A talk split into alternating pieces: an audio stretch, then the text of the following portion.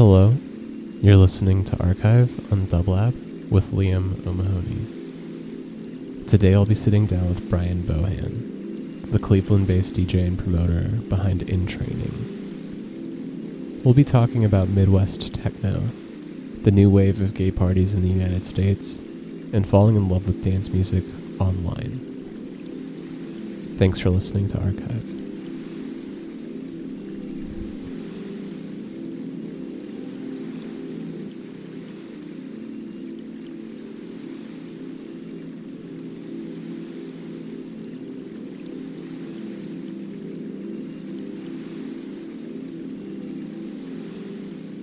Thanks for sitting down with me, Brian. Of course. So, uh, when I first became aware of you, it was because you were my neighbor on Last FM. That is right. That's right.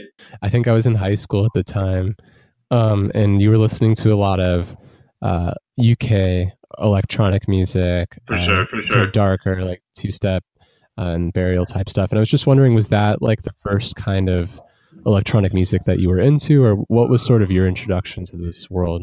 Um, I would say that that stuff is definitely the first like club ori. That's that stuff is definitely like the first club oriented music I was ever into. Like the first electronic music that was like actually like designed like to be played by DJs that I was ever into. Because you know before that, I think I kind of went the pretty standard route.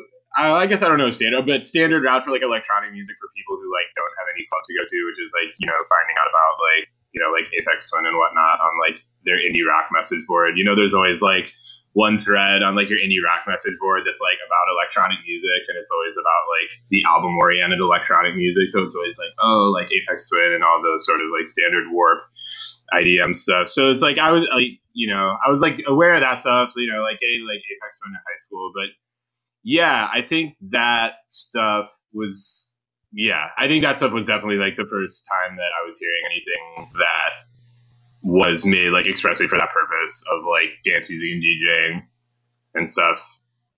Yeah, it's interesting that you bring up the idea of uh, kind of dance music not. It's for me people that don't go to the club, maybe, and it's sort of like your introduction to it is at the home. And uh, do you think that sort of has influenced or informed your taste as you've gone on to get into more and more music in this world? Oh yeah, totally, totally, totally. And I think well, and I think that's something. It's interesting too.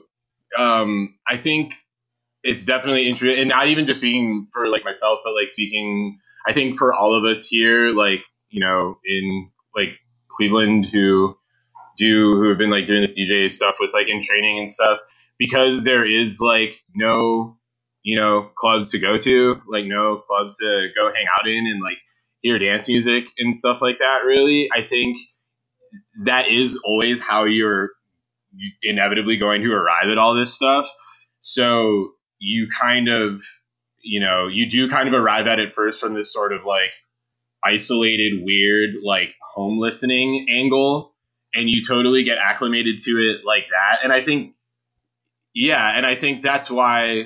I think that's what originally like drew me so much to so much of that stuff was because it you know clearly like was you know like I like I knew like it was made for like the dance floor made for like the club and stuff but it still did have like enough weirdness going on and in terms of like the sound design and sort of like other just like weird random stuff like happening in the music that it's still like really engaging to listen to when you're just like sitting at home by yourself. And now, of course, like as time's gone on, and I've learned more about like you know it's more and more like I don't know like more house and techno. Obviously, there's tons of house and techno out there that is like you know really good and really rewarding to like listen to at home by yourself and everything. But that when you're just starting out, you hear this stuff and it's like, oh, you know what? This doesn't just sound like what I had in my head as the idea of what dance music is supposed to be. Like these rhythms are all over the place. Like there's weird samples coming out of left field everywhere.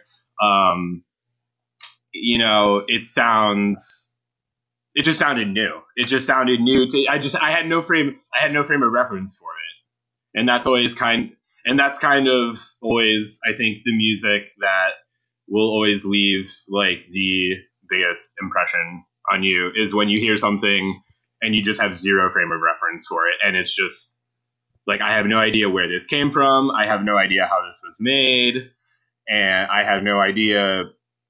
Right, you know, and so yeah, and so I think that was definitely what initially drew me to all that stuff big time. Mean, also that that was just a heyday for all that stuff getting made. You know, I think because I think you're roughly kind of talking about like the time between like you know when would that have been like 2000 uh, uh, when, when would that have been like 2000 2011 2012 yeah probably right around then. Yeah you know that was i mean that was you know that was a fucking golden era for all that stuff. So totally yeah. it was just a really it was a really it was a really it was a really cool fruitful time and i'm definitely you know I'm definitely glad that you know I've and so much of it still sounds so like fucking good too, you know, and that's the thing. Yeah, I feel like in some ways everything that's come and that's not this is totally not true, but like in a way it feels like a lot of the music that's come since that period has sort of been like uh looking at the past. It's sort of been like resurrecting certain tropes from the 90s, early 2000s. And right. there's exceptions to that rule, obviously, but it seems like that was like kind of like blind. Some of that was really blindingly new music. And obviously it was referencing things too, but yeah, for sure. Felt so new.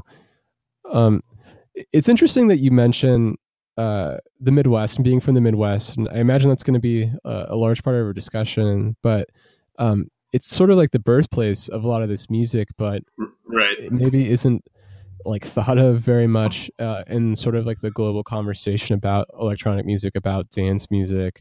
Um, when you first started getting into this, was it did you have like a community of people who were also into it, into it around you at the time, or did that come later? You mean when I you mean when I first just like started listening to the stuff, like in the time you were describing, or do you mean kind of when uh, we kind of like started in training and the DJing and stuff. Well, maybe you could talk about how you got from uh, listening to the music at home to finding people that you were you wanted to work with, and sort of like say like if there's no clubs here, we can at least do our like our own thing. Well, to start off, uh, I mean the short answer for talking about Cleveland, it's like was there like a community? Was there like a real community of people? The answer is no. And um, you know, and you know, kind of going back, and you even said it yourself, like um, about how you know we were like neighbors on FM and stuff. I mean, my first entry point in with all this electronic, it was all just purely online, and like I had no community of people, you know, in Cleveland that I knew. I, I didn't know of anyone who was listening to the same stuff I was, other than you know. I would tell like people who were just like already my friends, like, "Hey, check this out." And, like sometimes they'd be like, "Oh yeah, like that's cool." Um, no, but um, so so much of that, like my I, I my um, my relationship with all of this dance music stuff um, has always been on the I would say for sure on the music side has always been like extremely like non-geographical and um you know and in terms of how did I get to um you know the point where I was starting the DJing and throwing the party and stuff I mean the in terms of how like the party like in training started, I mean, it was a, I mean, it was a, it was a total fluke. You know, it was not any sort of process um, that I like embarked upon that like eventually led to, you know, me starting this party. It was literally just one night. I was living at my mom's house and I didn't have a car at the time, and it was an extremely it was a it was a it was a very pretty it was a pretty dark time in my life, and I had literally nothing going on, and I hadn't left my house and gone and done anything fun in a very long time at that point, probably weeks. I hadn't really seen any friends in weeks, and so yeah, one night I was literally just like, if I don't get out of this house like right now and go do like literally anything and see like another human being, then I will go crazy. Like I will flip out, and so I got on a bike that I had at the time, and I wasn't even and and, and my mom was I was living with my mom like kind of out in the suburbs like a little bit, and so I you know I ended up I hopped on my bike and I just started riding my bike towards like the only bar slash like venue that I knew about where there would be like the slightest chance that I would know someone at, which is now that's class, which is actually where we do our party now. Funnily enough, but and it's like it's not even like I love that place like that much or anything. I had just like been there in the past for shows, and uh, you know, it was like if there is if there is any one place I know where there the highest chance that there was somewhere I know will be there, it will be there. Excuse me. And so I, you know, so I rode there, and then just like on a complete whim, I uh, ran into, um, I ran, I met, I met my friend Aaron, who is, uh, you know, the one of the other, one of the other two people I do in training with, and uh, that was the night that her and I met for the first time. Again, just like on a complete random fluke and uh, we just got talking and about like all sorts of different stuff uh, in general, like music and stuff, and just like the fact that I, that, that I think that was really one of the first times that I had ever had a conversation in Cleveland in real life, like not online, like not talking to someone typing out, but like with my voice in my hometown about like you know we were talking about like Silent Servant, you know, like the fact that I was in real, like I was looking in someone's face in my own home city talking about like Silent Servant in Sandwell District was like blowing my mind. You know, like that was real.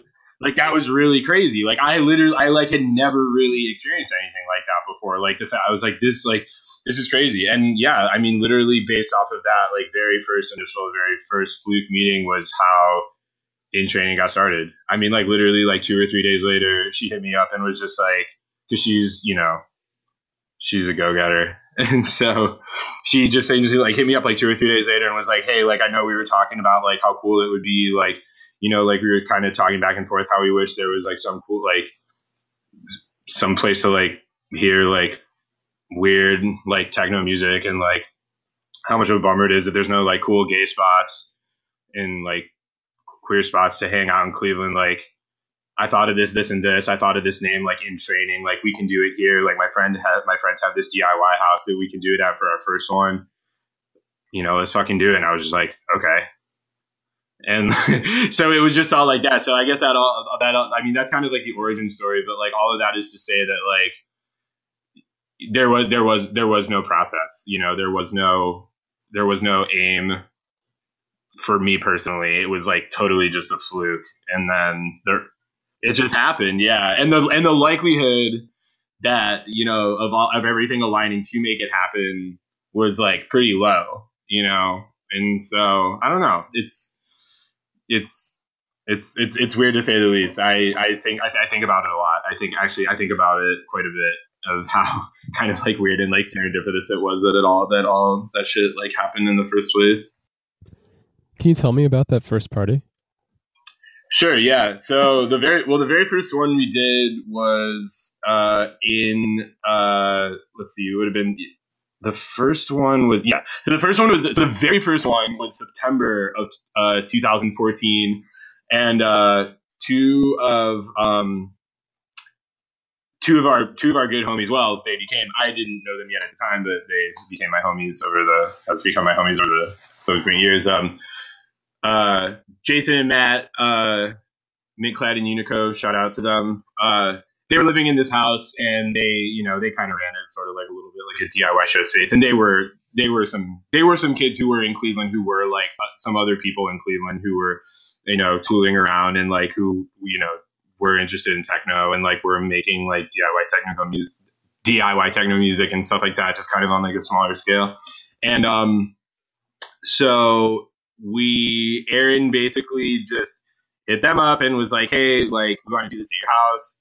And uh, they were, of course, you know, because they're like two of the most down dudes on the planet. We're just like, yeah, of course. And so it was uh, me and Aaron DJing off of Virtual DJ on my laptop. Um, and uh, let's see, our friend, our good friend Glitchel23, Sam Harmon, who is our very close, important ally to this day. Uh, one of the true unsung heroes of the whole sort of Midwest, uh, Midwest, uh, Midwest electronic music in general. He just he makes incredible music, makes incredible live music, plays incredible live sets, and just a really incredible dude. He's one of the first people to come to every single night in training. He's a resident at one of the other parties now that uh, our crew puts on. But yeah, um, him and then uh, Witchbeam, another uh, sort of like long running like Cleveland uh, experimental like noisy act. And so it was just us, and uh, I can't even I can't remember how many people came through. More than I thought they were going to, you know, more than I thought they were going to. There's you know there's probably like 15 people in like their little house. Me and Aaron DJing like Perc and Silent Servant off of uh, off of a virtual DJ, and then those two live acts and stuff. I think Jason played too. I think Minclad. I think Minclad played a lot. Yeah, Minclad played a lot of set too. Yeah, and it was just and it was silly, and you know, and it was it was you know, and it was just silly, and you know, and then we just sat in the backyard and like drank some beer. I don't know. Yeah, it's actually it's it's it's it's interesting. It's my memory of that night is actually like a little bit hazy, but like um, you know, it was, yeah, yeah, it was good. You know, it was good. It, it was just like I had just I had never done it. You know, I my life at that time was so I had no life at that point, and so just the fact that I was doing anything like it at all just like felt really crazy. And then the next month, uh, October was the first party that we had at the actual venue at Now That's Class, which is where we've done them ever since. And um, it was on a weeknight. I remember. I think it was on a Thursday and it was uh, the band uh, this band Father Murphy from Italy, sort of like a kind of like weird like uh, kind of like experimental like sort of post punk type band, and this uh, band from LA actually this band called Sleeves from LA who I don't think are together anymore. But um yeah, and then and, and then us DJing off a virtual DJ again. And so, and that was kind of like the first real one. And again, like it was on a weeknight and like it was weird. And, but there were people there, you know, like there were like a handful of people there and like it was cute. And it was, you know, it was, feels like a long time ago at this point. But, um, yeah, and it was fun. And that's kind of how it got, it, it, it, that, and that's kind of, you know, how it got off the ground a little bit. And that was kind of the more, it was kind of, that was kind of the vibe of the first couple. Totally. That's really cool. It, it kind of reminds me just the way you described it of, um, like my first real like formative dance music experiences were just like house parties in college.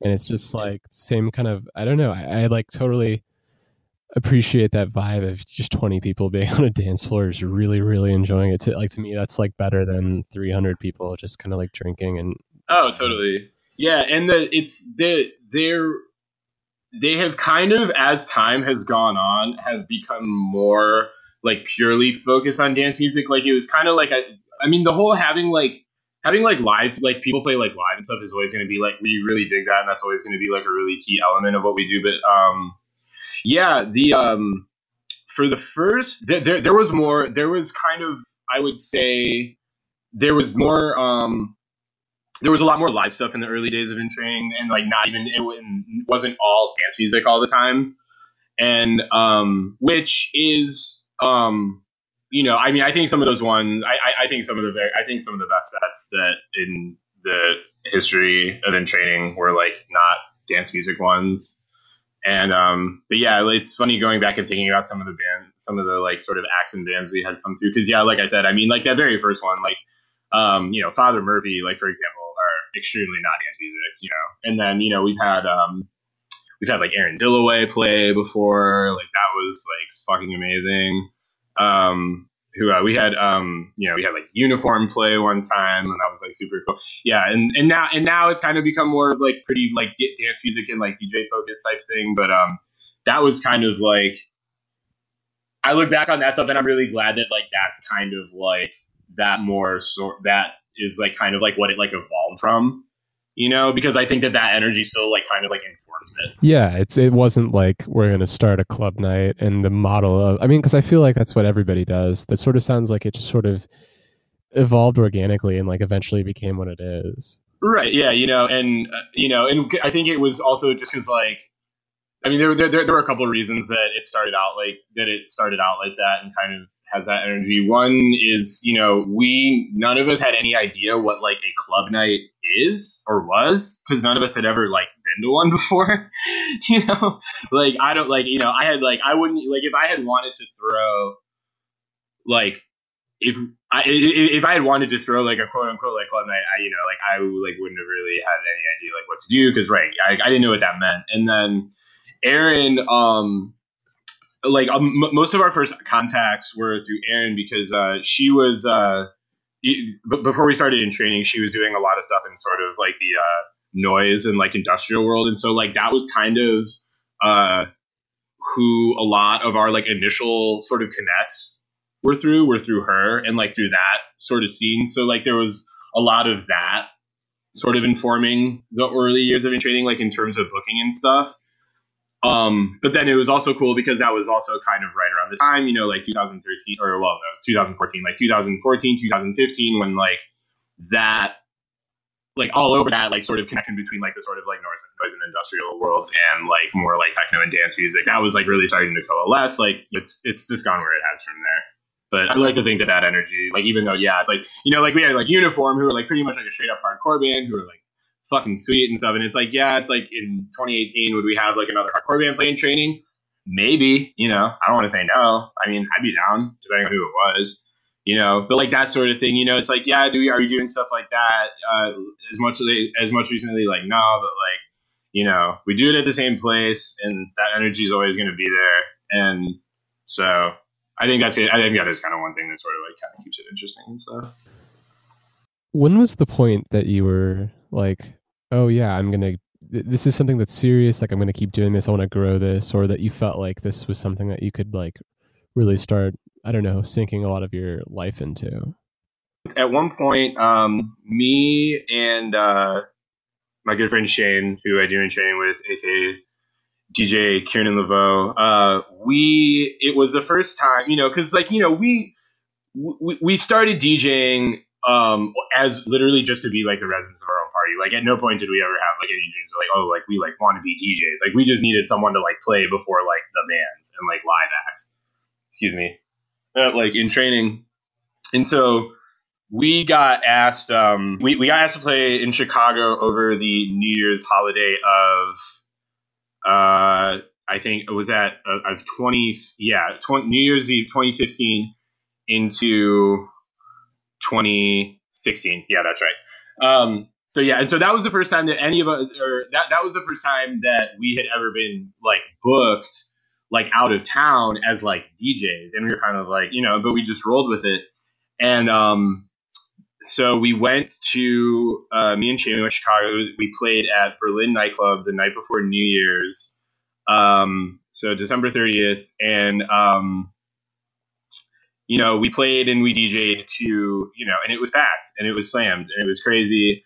And it was one definitely, I think, one of the, it was just a really crazy experience. And I think that was kind of for both of us, like when we really saw that, like when we really saw that, like, you know, like this, like kind of like energy of like what we're doing, like, cause you know, so it was like going really well, you know, it was like going well in Cleveland, like people were like coming to the parties, and it was like being a consistent thing every month. And then, you know, we went to another city, you know, and we, you know, we like pulled up to this like other city, like other like, you know, bigger city and this like way like bigger club and, you know, kind of just did our thing there and people responded to it really well. I think that's when we were kind of like, you know, like, damn, like this is like actually like, you know, something like this is like, like what we were doing, like what we're doing and is like must actually like be something. And so yeah and then that that i would say that was definitely that was definitely sort of like a tipping point. You know the party like really kind of like started kicking into gear and we started getting like really like consistently like pretty good turnouts. Um and then you know we started you know kind of started getting asked to you know dj other stuff too and like you know getting to you know, extremely scare quotes, our DJ careers started taking off, quote unquote, which fuck that shit. But like, no, but like, you know, that's what, so that, that, I would say that was sort of the tipping point. So we're coming up on, that was what, you know, about two years. I was like, yeah, it was like two and a half years ago at this point. Yeah. I guess I keep still, I still think it's early 2018, which it's not. It's like, like a quarter way. Oh my God. Oh my god, yeah, I know.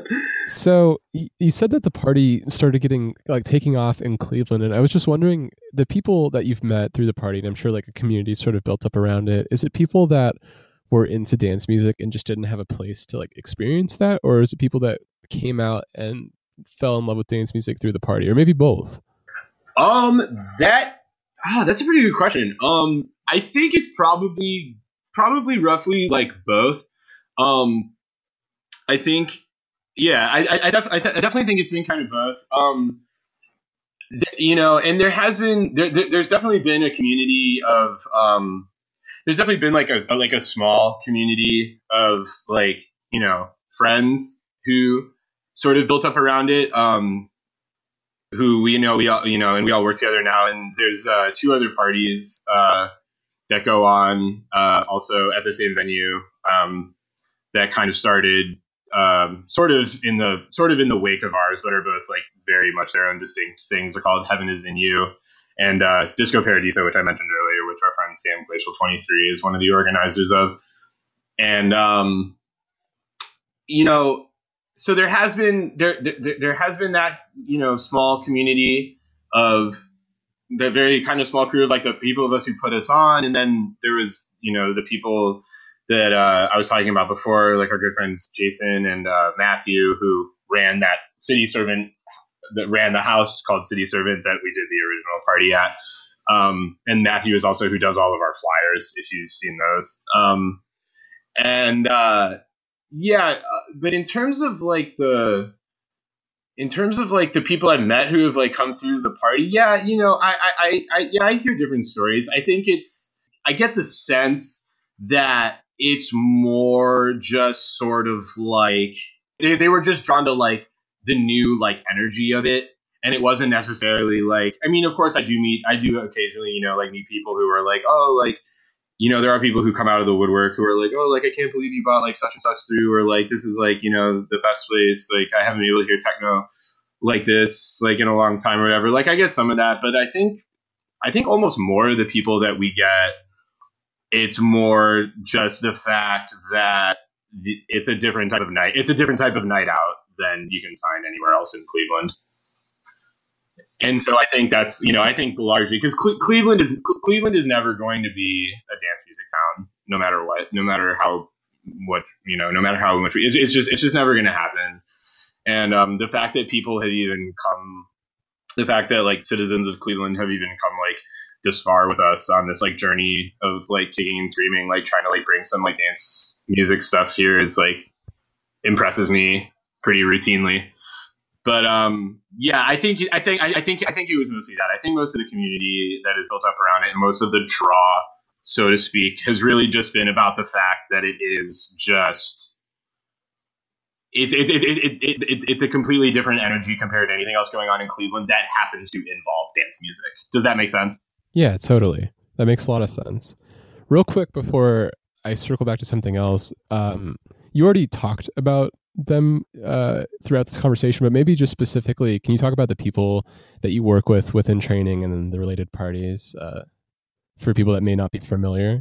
Yeah, sure. Um, so uh, I do uh, in training. I'm one of three. I'm one of a crew of three. Uh, I run it with my two best friends, uh, Aaron, DJ DJ Mix Silkman, and she is an incredible organizer, promoter, logistical polymath.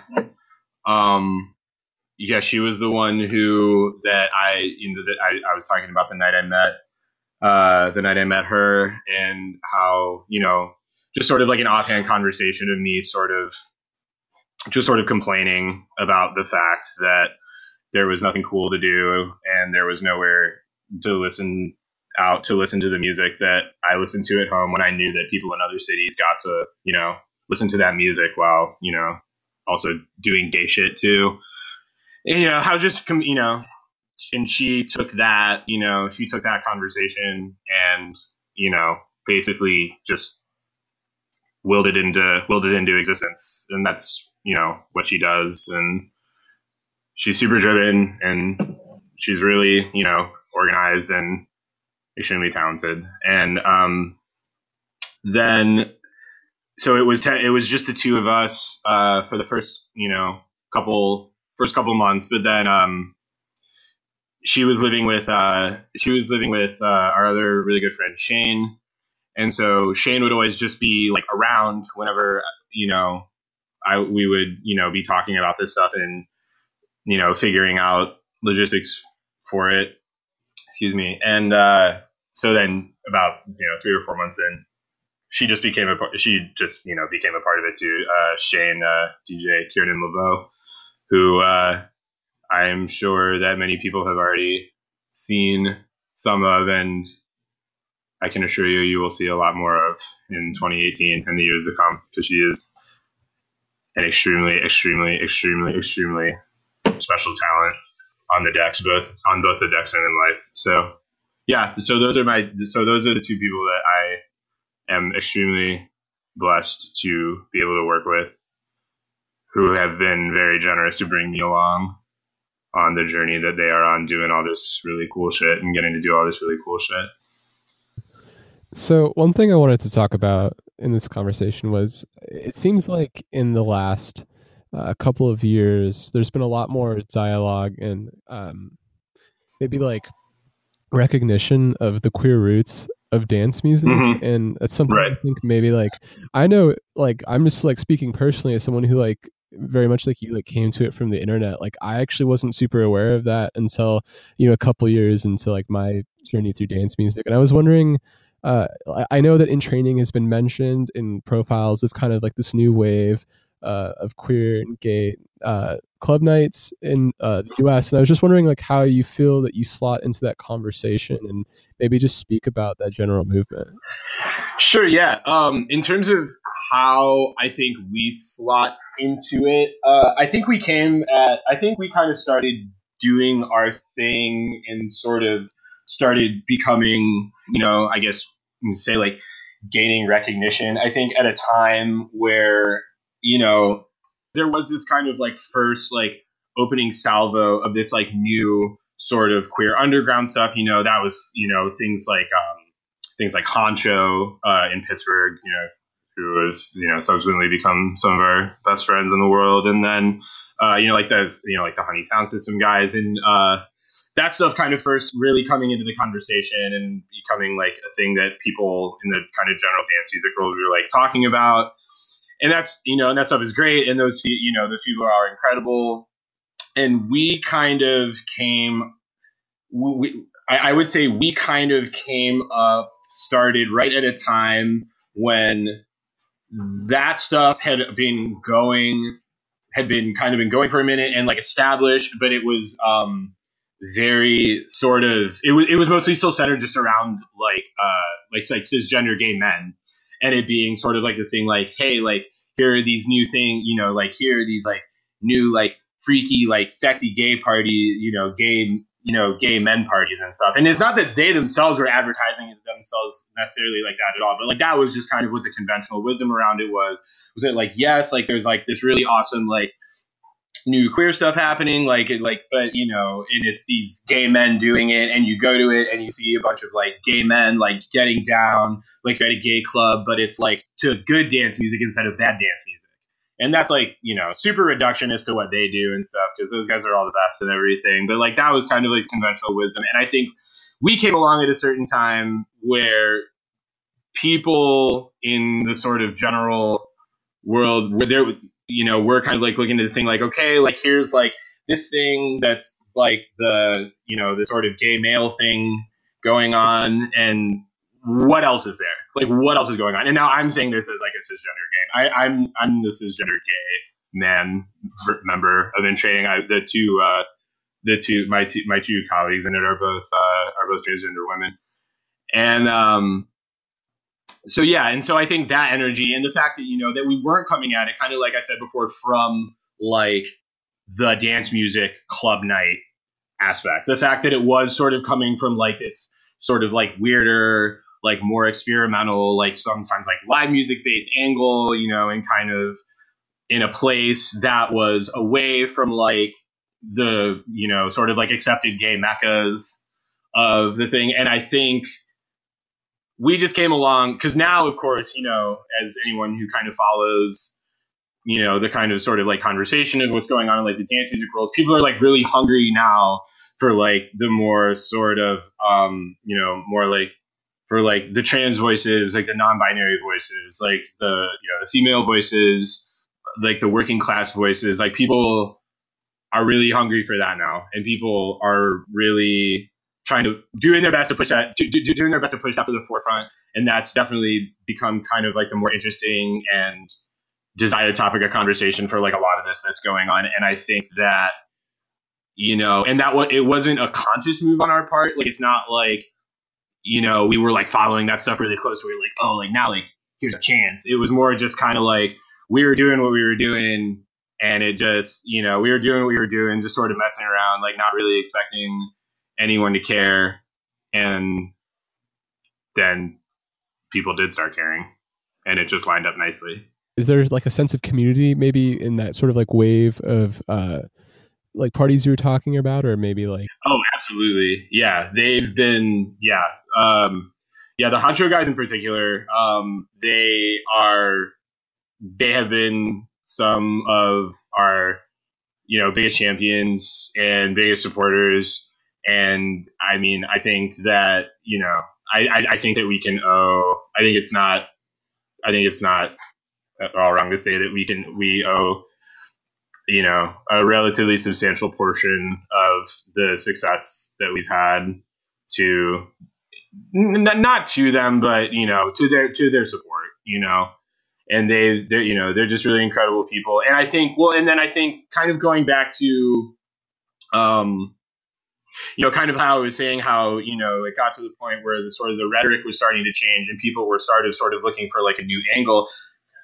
Excuse me i think that within that world i think it was the people putting those parties on like the people who did like honcho and honey sound system and these other parties who they themselves were like you know, like this, like this way, this current way that you know we're doing things, and the current, you know, this current way that we're doing things, like yeah, like this is all great, but what is like the next step going to be? Like that, like it, it, it was, it, it was driven by them. Like first being like, okay, like what is like, how are we going to keep this going? What is the next step going to be? How are we going to keep this interesting? How are we going to keep get more people included? Um, you know, how are we going to, you know, sort of like diversify this? It was just, like they were the first ones long before, you know, I don't necessarily want to say long before, but before like really like a lot of the more sort of like mainstream press started hopping on board with all this stuff and wanting to get all their think pieces off and stuff. I mean, it was really the it was really these guys who were being uh, really conscientious and um, you know really conscientious and knowing that it had to be something more and and they were really the ones that drove that. They were, you know, they were some of the ones, especially the Honcho guys, like I said, who really reached out to us, you know, kind of before this was all, before everything, anything else was really popping, and really was like, you know, like let's work together. Like let's like we want to like put you guys on. Like we want you to, you know, help us like you know figure out the next steps for this thing. And I think that that energy of you know sort of collaborating and everything um, has really permeated outwards. It's been really good and like beneficial for everyone in the scene, and I think you can definitely see it spreading. Of the people you've mentioned, I think the crew that I've had the most experience with, just like based on where I'd lived, is the Honey Sound System guys. And I know a big thing for them is um, the party, but also sort of like preserving the history of San Francisco. And I, I, I think that's such an admirable thing. I know that you've spoken out a lot on the internet about like the Midwest. In in your time doing in training, have you linked up with people who are like older heads or like from the mid Cleveland or other parts of the Midwest and anything that you've like discovered and if you could speak on some of that? Totally. Yeah, yeah, yeah. So Ohio in particular um has a very has a very sort of like small interesting sort of place in like the whole uh Midwest dance music uh, conversation and sort of history. And I think it's really strange how much that we've discovered that, you know, even just musically, and not even necessarily from the queer angle, but just sort of like our the, our musical approach has kind of really like ended up slotting into um, the sort of history of like how dance. You know, uh, you know, there's people like um, you know, like you know, some people who have been lucky to become, you know, really good friends with people like Titonton Duvante, um, and then uh, Charles Noel, uh, aka Archetype, and numerous other aliases, and um, you know, labels like 2122 Corporation, Ty label Residual. Um, you know, then, you know, of course, there's people like Dan Curtin from Cleveland. And, um, you know, these, and these are all, you know, these, you know, they're, they're important, you know, especially, you know, people like Dan Curtin, like, you know, like well known and stuff. And, uh, you know, people like Titonton, you know, over the years, definitely, I would say a lot of, you know, people in the know have always, like, known who he is and, like, followed him and stuff. But, um, there's just, there is this really distinct strain through like this weird pocket of like Ohio techno that is like very rhythmically interesting and um, kind of you know especially back in the 90s um, you know with people like Charles Noel and Titonton really some of the first re- really some of the people to first interface with uh, like kind of like rhythmic concepts that were coming out of the UK and and really mixing them with uh you know like house and techno and stuff like that. Like really like like people like people in Ohio like these people in Ohio were some of the people um were some of the were some of the first people really doing that like stateside. And um and so I think I I I, I don't know. And it's it's funny because like I said uh earlier that my approach to this, all of this stuff has always been very non geographical. But at the same time, I don't think it's a coincidence that the type that, that kind of what we do now does have so much in common with, you know, at least like thematically with a lot of the stuff and the music they were making, like these pockets people were making in the 90s here in Ohio. Um, I don't know exactly what it would be, but there, there, there is some, there is something there. There is something about being sort of, you know, in proximity to places like Detroit or Chicago, um, and kind of being able to like catch like some of the aura of it in general, but really still at the end of the day, just being on your own and having to look elsewhere for inspiration rather than, you know, have it have a wellspring of it underneath you. Like you're forced to you're forced to look elsewhere and sort of like pull this sort of like magpie magpie like thing of like influences from all around you. Like you you really just have to you really do just have to like scrape together like that. And I I, I do think that's like a very distinctly Ohio thing that we have tapped into, which is not what I was expecting. Like I I would never I would never expected to um you know when you know like when we started this out or like when we started DJing, like I had no idea that there was like there was that like sort of like small but very distinct history of Ohio um, dance music. But I just found myself, you know, we found our, we found ourselves sort of part of it and in the middle of it. And um, no matter how much I kind of ever dog Cleveland and Ohio in general, which I do quite often, and I have a lot of problems with it, and I don't have the same, you know, I have a different I have a different kind of pride in my home than I think a lot of people have. But um, if, if we get to be considered a part of the sort of timeline of sort of like ex- sort of like more experimental like Ohio dance music that people you know people like Titonton, people like Archetype, people like Dan Curtin are a part of. I mean, if we so then when was the first time you went overseas, Just like- just like about- for like just dance about, like, music one of the highest? I can you think of. talk about sort of so like in what that kind way, of I am experience that I am proud of what we do, and I do think it is linked to kind of the place.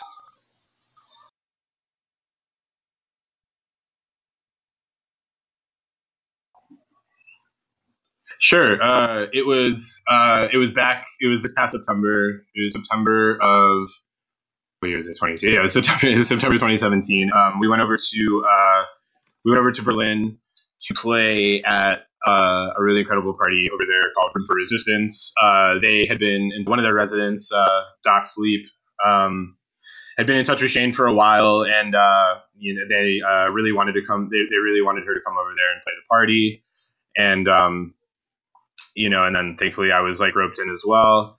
And so yeah, and so that was yeah, that was in September, and that's at about blank in Berlin, and uh, that crew of people who uh, run Room for Resistance, uh, Melissa Doxley, Luz, Luis Manuel Garcia, those are definitely three of the coolest, definitely three of the coolest people uh, that I have met on this journey, and definitely I would say three of the most people doing the most interesting I mean, I don't know too much about Berlin or like you know that whole scene over there, but it definitely, from where I stand, it definitely seems like that those weird, like definitely doing some of the coolest shit in Berlin and some shit that that's some shit that's like desperately needed over there, and some shit to shake things up a little bit. And I was really glad that they asked us to be a part of it. You talked about your first time uh, playing outside of your city, which was in Chicago, but you've I imagine you've gotten more chances to play different parties. Did you any like parties that you've been to like particularly stand out as things that like inspired you to like go back to what you do in Cleveland and like like oh I want to like change like I want to do something because of this like like Honcho is always definitely going to be that for us. I mean the for the very first time I went to Honcho, it was actually after it was after we started in and it was funny because with Honcho I actually knew Honcho existed in Pittsburgh. Um, I think I had read about it online, and it was funny when, but I hadn't been yet. And actually, it was funny when I was talking to the very first night that I was talking to Aaron, and we were discussing. I think I even brought up in the conversation, like, yeah, like I even hear like in Pittsburgh, there's like this some like freaky gay night called like Honcho, and it's just like a bummer, like that, like you know Cleveland can't something like that. And of course now, like in training, in training is is very different than Honcho, you know, and always has been and always will be. Um, but yeah, so it was funny. So like it was weird that like Honcho was kind of almost like an inspiration um, for what we had done before, like you know any of us had ever been or played or anything. But yeah, uh, then I went to that for the first time a couple months uh, after um, we started in training, and it just you know it just completely flipped. It just completely flipped me on my head, uh, and um, that was also definitely another kind of uh, milestone night because that was the first time I ever went to that, and you know those people have now all become some of my absolute closest friends in the world, and people who you know have been super supportive for us and stuff. Um, but yeah, so I would say that's I would say those are definitely the big ones in terms of like other events that definitely like you mean. Like that is the big one. Um, but yeah, I mean, just going around in general and just you know, kind of seeing the basically going around like different, you know, going going around and seeing the way they do things in like different cities and sort of uh, the sort of like on the ground feeling. More often than not, I come back to our neck of the woods, if not Cleveland specifically, just like our neck of the woods in general, like our region, and I am just.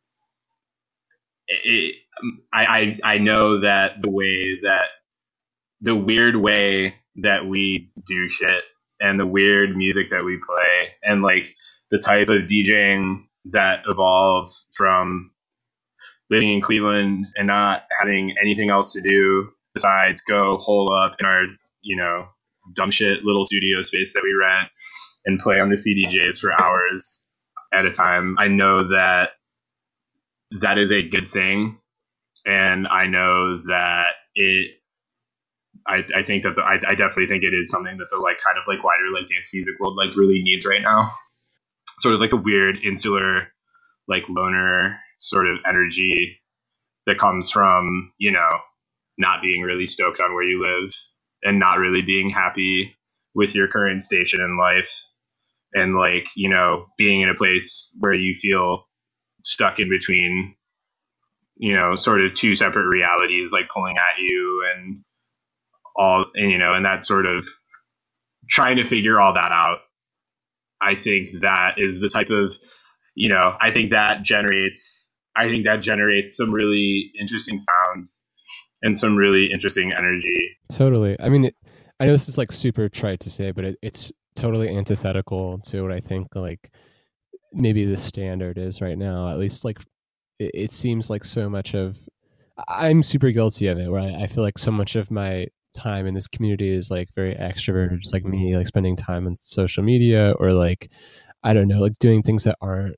the music.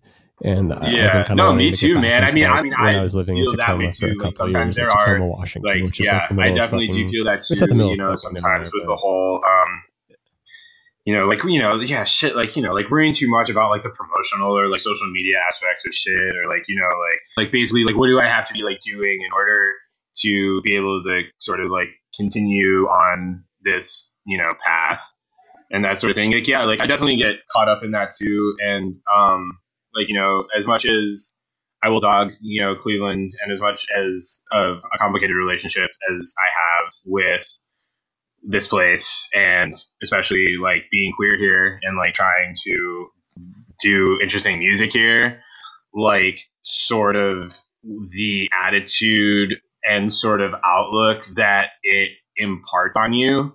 There was no scene here. There kind of still isn't, you know, outside of what we do, outside of what the three of uh, our crew of our three parties do, you know, in terms of this stuff. You know, it's not like really like that much of a scene outside of like our inner circle has like popped up, you know, and so um, you know, doing this shit here, you know, it's it's not definitely not for the money. Like, it's definitely not cool.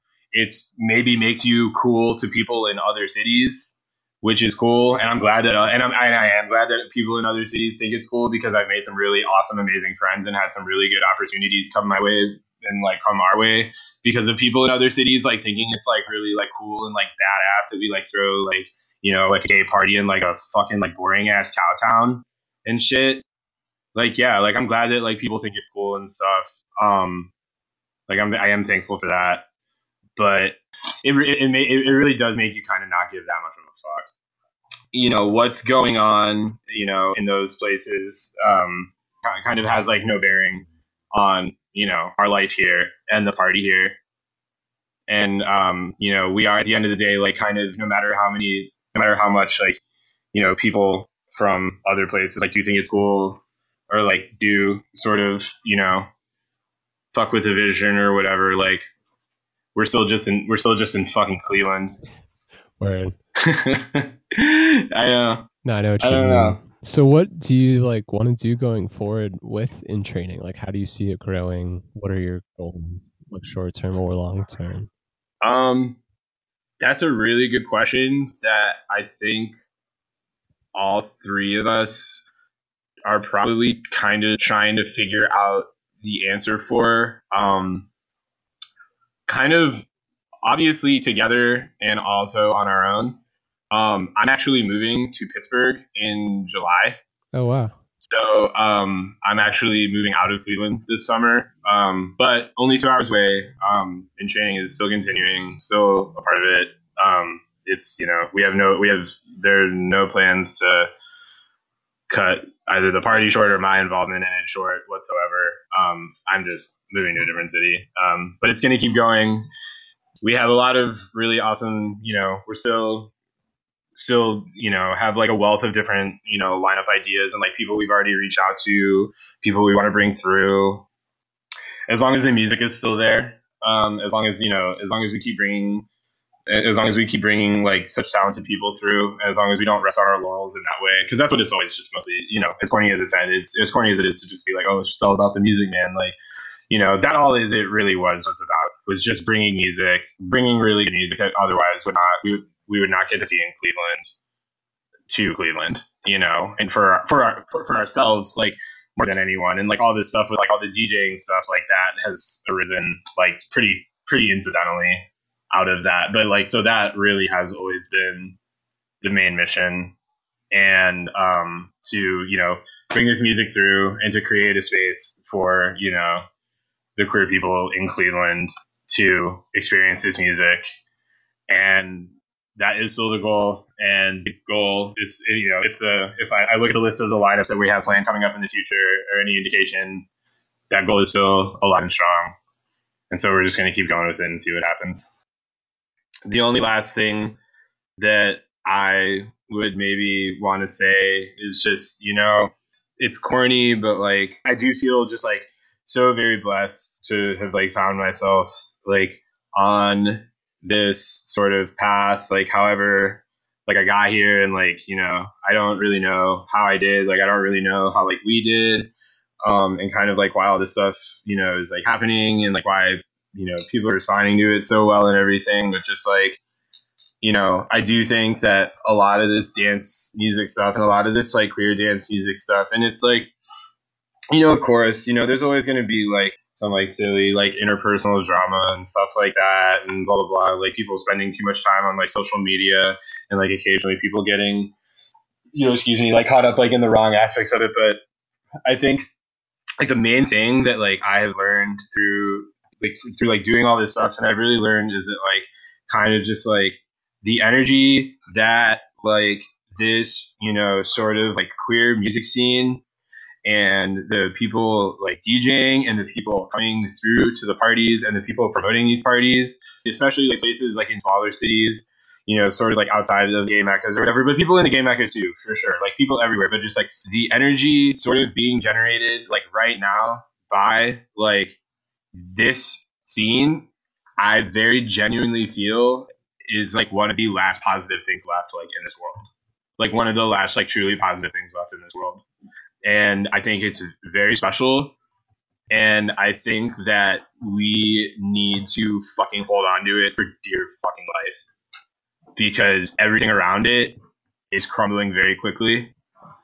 And I think that, you know, that's something that I just try to always keep in mind when I get too caught up worrying about things like, you know, like occasionally thoughts will creep into my head about like you know like oh like you know like you know like one of my friends like you know is like getting like booked for these parties to like DJ that like you know like oh I wish like I, I wish someone would ask me to play book that party like you know like of course like those thoughts like that like to my head or like you know like on nights when like you know at in training where I'm like oh like you know like I wish there were like a few more people here or like if someone was someone's playing and like you know, I'm don't not as into their music as like I thought I was going to be, you know, any sort of anytime any sort of stuff like that, any sort of any like the tedium or sort of negativity around the sort of minutiae of all of doing like dance music stuff